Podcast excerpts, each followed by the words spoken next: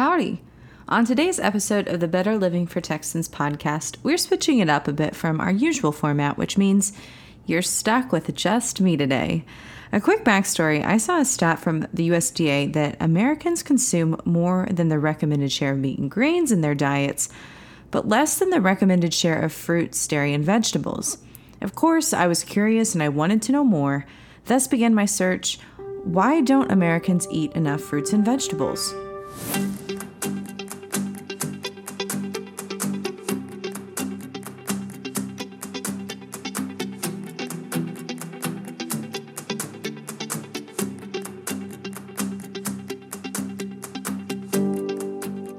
Thanks for being here. I'm Emily Nelson, and as I've mentioned in previous episodes, I'm the Multimedia Project Specialist for Better Living for Texans. However, a fun fact, I'm also a geographer. I received my bachelor's degree from Texas Tech in geography, Reckham, so that also means I'm the biggest map nerd ever. But realistically, I mean, geographers, we also study places and cultures and trends that affect people's lives. So when I saw that Americans eat too much meat and grains, but not enough vegetables or fruit, I wanted to know more. If you remember, we talked about MyPlate on the podcast before, so be sure to check out episode 4 if you haven't. As you know, there are 5 food groups. So there's protein, grains, fruit, vegetables, and dairy. And again, in 2011, the USDA dropped the pyramid in favor of this kind of plate visual, which officially is called MyPlate. Again, if you listen to episode 4, I kind of explain it all in the beginning, but the idea is to make your plate look like your personal plate look like MyPlate, the actual diagram. So about half of your, the plate should be fruits and vegetables with some grains, protein, and a sort of low-fat dairy such as milk or yogurt. And the guidelines also come with several tips, including to strive to eat whole grains and watch your portion size and drink water instead of sugary beverages. So if these updated guidelines and visuals are making it easier to remind us of the amount of fruits and vegetables we need to eat, and we know that the consumption of fruits and vegetables lead to a healthy diet that can reduce many, many chronic diseases, then why isn't it happening? Well, the answer is it's kind of complicated. And the reality is there's a lot of different factors. The first big factor, which probably comes to mind, is cost. So a study at the American Journal of Clinical Nutrition, looked at how many calories your dollars can buy according to each food group. So when it comes to how many calories you get per dollar, essentially, sugar and vegetable oils and the refined grains deliver a higher bang for your buck than fruits or vegetables do. Not many people have to ask themselves, would I rather spend more money on this piece of fruit if it's not really going to fill me up? So think about, if you're in a convenience store, half a dozen powdered donuts cost 99 cents, but a small package of blueberries may be $4.99 or something, way more expensive. So if you only have a handful of cash in your wallet, which seems to be the more realistic choice? And obviously we know the healthy choice. We know the answer. Oh, you should get the blueberries though, because they're, way more nutritious. But realistically, what are you going to go for? So second, if you also listen to our episode on food insecurity, you may remember that price is just one factor and that food insecurity, as defined by the USDA, is a lack of consistent access to enough food for an active, healthy life. And food insecurity occurs due to a handful of factors, most of which are related, including a lack of affordable housing, social isolation, chronic or acute health problems, high medical costs, low wages. Again, all those concepts we explored in that episode.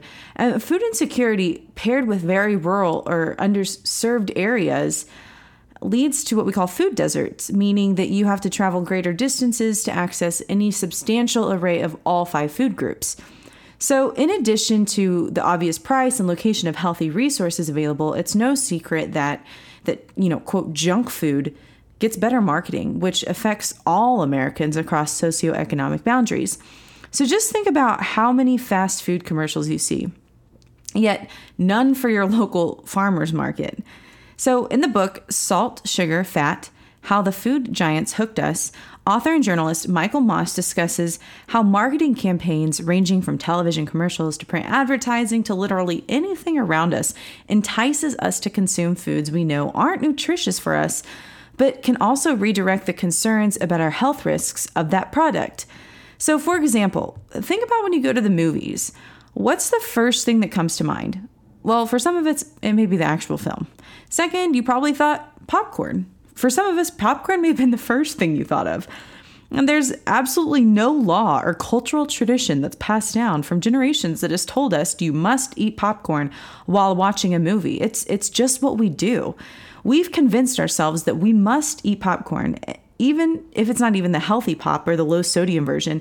We get that popcorn that's covered in butter and grease, and we're willing to spend an arm and a leg on and somehow convince ourselves that we'll save money if we bundle it with an oversized Coke or Dr. Pepper, and even a candy on the side, maybe. We don't need that to watch a movie, but we've been told, and we tell ourselves through advertisements and through years of going to the movies that in order to have the full experience, popcorn must be included. So that same kind of concept actually stretches to understanding how, like I said in that initial statistic, I found that we eat too much meat and grains. The answer as to why this is a problem in the United States is because it's cultural. So most dishes we serve prioritize a meat as kind of the main event. They're the star of the show. But when we think about vegetables or fruit, it's kind of like this supporting actor. So think about when you maybe go to a restaurant and you may get, baked chicken, but what do you get on the side? You get a smaller portion of maybe steamed vegetables. That is an excellent healthy option that you get multiple food groups. But again, see how just that verbiage of how we talk about it is meat being, like I said, the main event and vegetables being kind of a side or maybe an afterthought. And so the act of reprioritizing the importance of fruits and vegetables can be hard, and it won't happen overnight. However, studies show that when fruits and vegetables are considered essentials, you'll be more likely to stock up on frozen items or stop by a farmer's market or build cheap meals around vegetables and beans. So according to a USDA study back in 2010, it was possible to satisfy the dietary guidelines for $2 to $2.50 a day, or about 50 cents for each cup of usable food. That's not that bad. That's pretty affordable. So after all of that, a glimmer of hope? Well, of course there is. And Better Living for Texans is here to help. Though we can't stop you from eating popcorn the next time you go to the movies, we can help you think about making the most of your trip to the store, even if it's picking up a few items at the dollar store. There are ways to save money at your local grocery store to get the most nutritious foods on a tight budget. Our Fresh Start to a Healthier You course is designed to help you make small changes in your lifestyle to make your kitchen safer, incorporate more fruits and vegetables, and save money at the store, and so much more. So even if you live far from a supermarket, BLT has programs to help you learn basic gardening practices, even if you want to maybe grow your own vegetables for consumption in your backyard or even on your patio. Programs like Growing and Nourishing Healthy Communities and Learn, Grow, Eat, and Go are designed to help make healthy, fresh foods more accessible than ever. At Better Living for Texans, we're here to help you. And if you're listening to this, wondering where you fit in, I urge you to go into the description of this episode on Spotify or Apple, wherever you're listening, and go click on the link to the map. Don't think that you could get away from this episode without seeing at least one map. But through the information, if you go look on it, it's a map of the United States, two maps actually, the one on top of each other. And through the information gathered by the CDC in 2009, you can see which states are eating more fruits and which ones are eating more vegetables. And if you look at the map, see where your state is. And I urge you to look around and try and notice if there's any trends, maybe regionally across the United States. Think about why is my state, Texas, for example, is on the back half of not eating enough fruits and vegetables. When we look at nationwide statistics, think about what can I do or what can be different about my community, about my surroundings that we could maybe help change that statistic. Obviously, BLT has resources, recipes, and other materials for you to help make sure you're getting the right amount of nutrients in all of your meals. So this was a little bit different of an episode, but be sure to like, follow, and subscribe, and check us out on social media.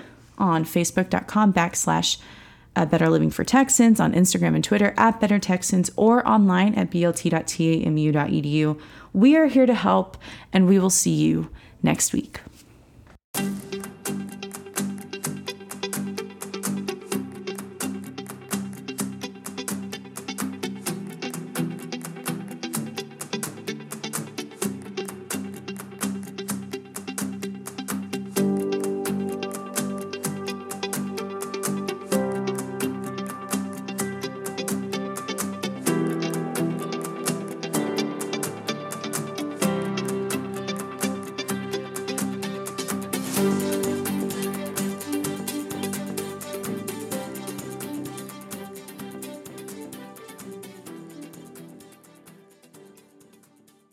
The USDA is an equal opportunity provider and employer. This material was funded by the USDA's Supplemental Nutrition Assistance Program, SNAP.